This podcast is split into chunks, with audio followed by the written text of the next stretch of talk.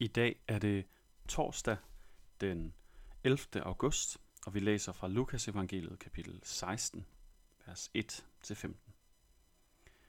Jesus sagde også til disciplene, Der var en rig mand, som havde en godsforvalter. Om ham fik han under hånden at vide, at han øslede hans ejendom bort. Så tilkaldte han forvalteren og spurgte, hvad det er, jeg hører om dig. Aflæg regnskab for din forvaltning, for du kan ikke længere være forvalter. Men forvalteren spurgte sig selv, hvad skal jeg gøre nu, da min herre tager min stilling fra mig? Grave har jeg ikke kræfter til. Tikke skammer jeg mig ved.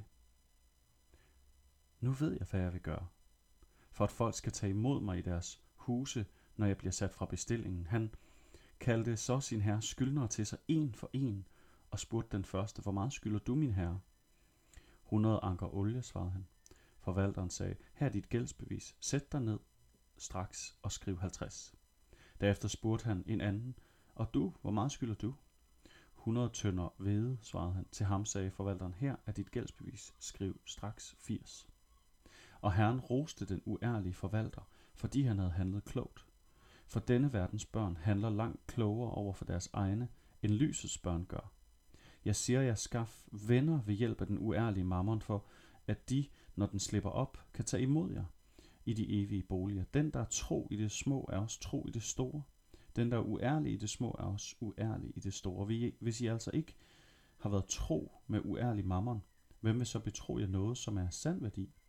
Og hvis I ikke har været tro med andres ejendom, hvem vil så give jer noget at eje selv? Ingen slave kan tjene to herrer. Han vil enten hade den ene og elske den anden, eller holde sig til den ene og ringeagte den anden. I kan ikke tjene både Gud og mammon. Alt det hørte de pengeglade især, og de gjorde nar af ham.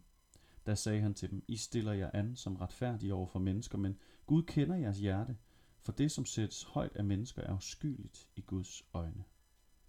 Amen.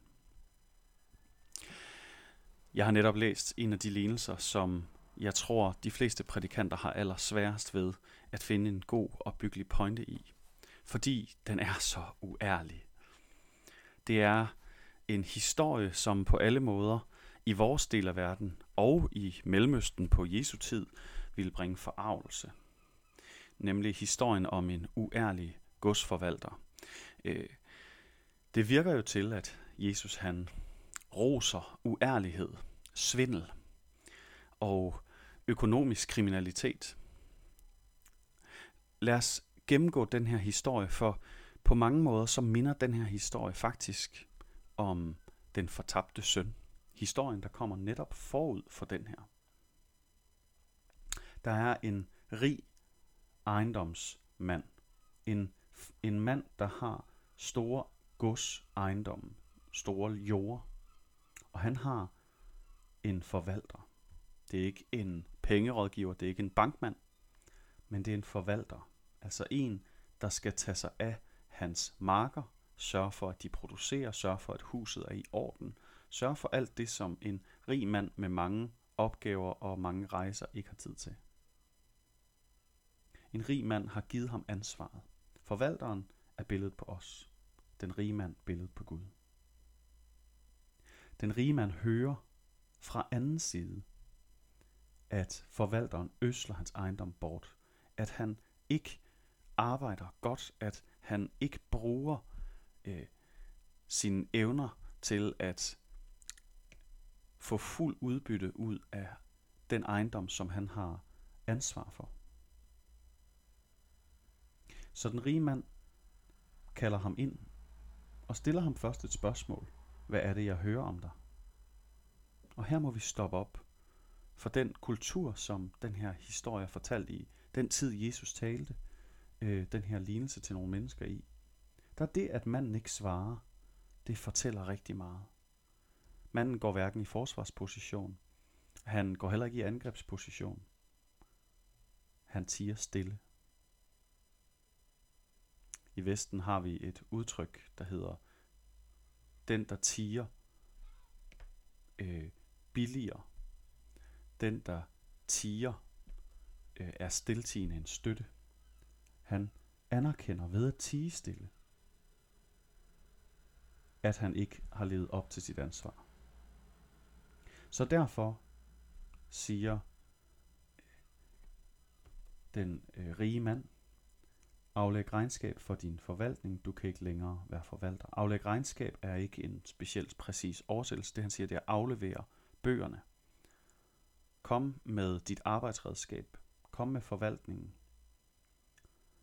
Og på vej hen for at hente dem, spørger forvalteren sig selv, hvad skal jeg nu gøre, nu da jeg mister mit arbejde? Han har ikke kræfter til at arbejde med jorden. Han har ikke nogen stolthed i klemme over at skulle være markarbejder. Han ved bare, at det at arbejde på de israelske slettemarker, øh, de her hårde terrasser, det har han ikke kræfter til. Og at tikke skammer han sig ved. Det er ikke alle, der vil have et problem med det. Så derfor finder han pludselig der en løsning til at sikre, at han kan få et andet arbejde. Og han kalder hver eneste af sine øh, tidligere øh, chefs øh, skyldnere, altså folk, der lejede jordene øh, fra den rige mand, kalder dem ind og beder dem om at skrive ned, øh, at nedskrive deres gæld. For det første, det han gør, det er, at han kalder dem ind, så alle, inklusiv hans tidligere ansatte ude i den rige mands øh, gård, øh, regner ham stadig for at være godsforvalteren. Der er ikke nogen, der ved, at han er blevet fyret. Det ved den rige mands skyldner heller ikke. Så derfor kommer de selvfølgelig, når de bliver kaldt på, for de regner med, at han har den rige mands autoritet. Det næste er, at han beder dem om at skrive ned. I en tid, hvor meget få mennesker kunne skrive, så det, at de kan nedfælde det, og at man kan se deres håndskrift i dokumenterne, er meget afgørende for godsforvalteren. Han nedskriver deres gæld helt vildt meget. 50% for den ene.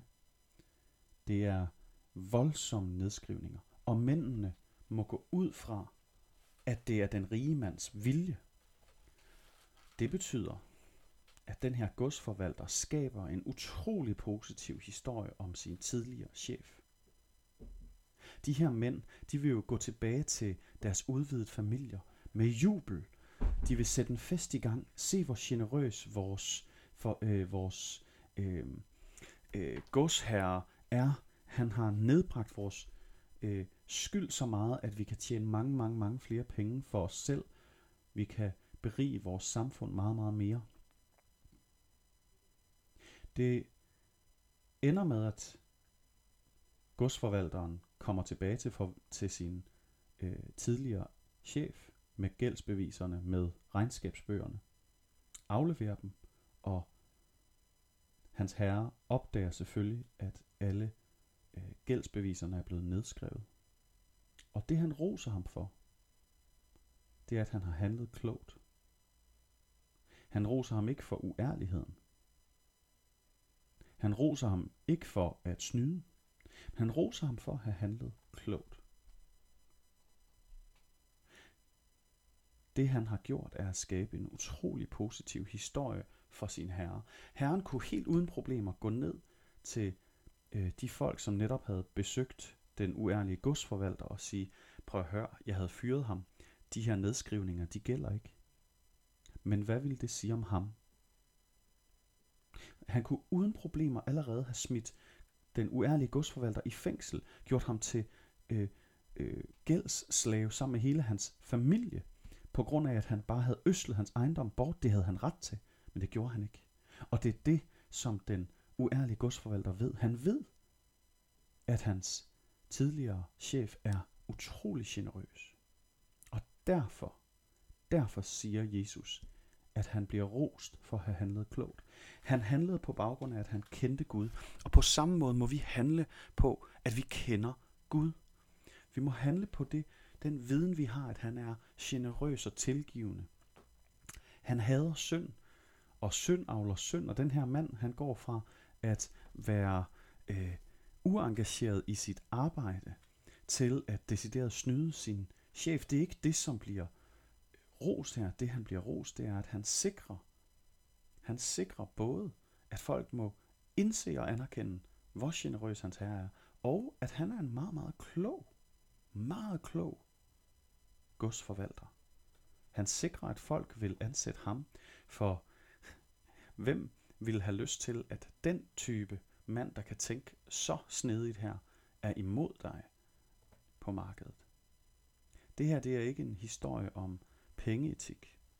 Det her det er en historie om en måde at arbejde i den her verden, hvor du bruger din kløgt. Så når Jesus siger, at denne verdens børn er klogere end lysets børn, så siger han til sine disciple, vær kloge med det, som I har fået givet i den her verden. Vær kloge og brug det klogt til at skabe velvilje om jeres herre, som har givet jer det, til at skabe velvilje om mig. Så i dag så lad os overveje her, hvordan bruger jeg det, jeg har fået tildelt bedre, så jeg ikke sløser med de besiddelser, han har givet mig at forvalte i den her verden. Det liv, jeg har fået givet. De folk, der er omkring mig, som jeg kan gøre dagen bedre eller værre for. De ansvar, jeg har fået pålagt mig. Og lad os spørge os selv, kender vi også Gud som en så utrolig generøs Gud, at han vil give os ros for at handle klogt, selv når vi går på kompromis, blot fordi vi ved, at vi kan handle og vi kan fejle, men det tager ikke hans kærlighed fra os. Gør vi det? Lad os bede sammen. Gud, det her er en svær lignelse, som kommer meget tæt på etikken og moralen, og samtidig siger den enormt meget om, hvem du er. At selvom vi er uærlige, så er du ærlig. Selvom vi begår fejl, så er du ufejlbarlig. Og Herre, selvom at vi fortjener din vrede, din fængsling, så er du nådig. Du er så utrolig nådig. Så tak for det her, og hjælp os til at se det hver dag. Amen. Kan han rigtig skøn